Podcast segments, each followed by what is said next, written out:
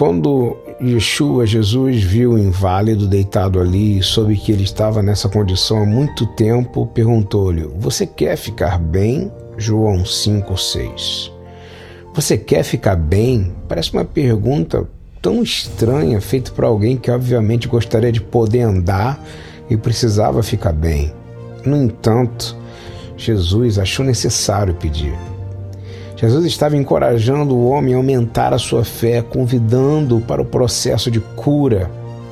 Receber nossa saúde e integridade completa não é apenas acreditar que Deus está fazendo algo conosco.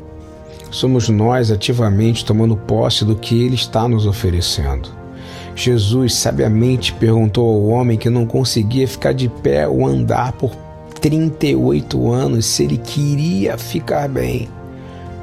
Ele realmente estava perguntando se ele estava pronto para participar, cooperar, de forma que engajasse a fé daquele homem, assim como ele quer engajar a nossa fé no processo desta vida através de gratidão e alegria.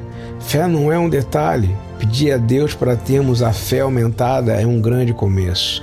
Tudo que Yeshua nos oferece é algo que temos que escolher receber, estender a mão e tocar em suas vestes. Então, escolha hoje para se envolver no processo da cura completa que Deus te ofereceu.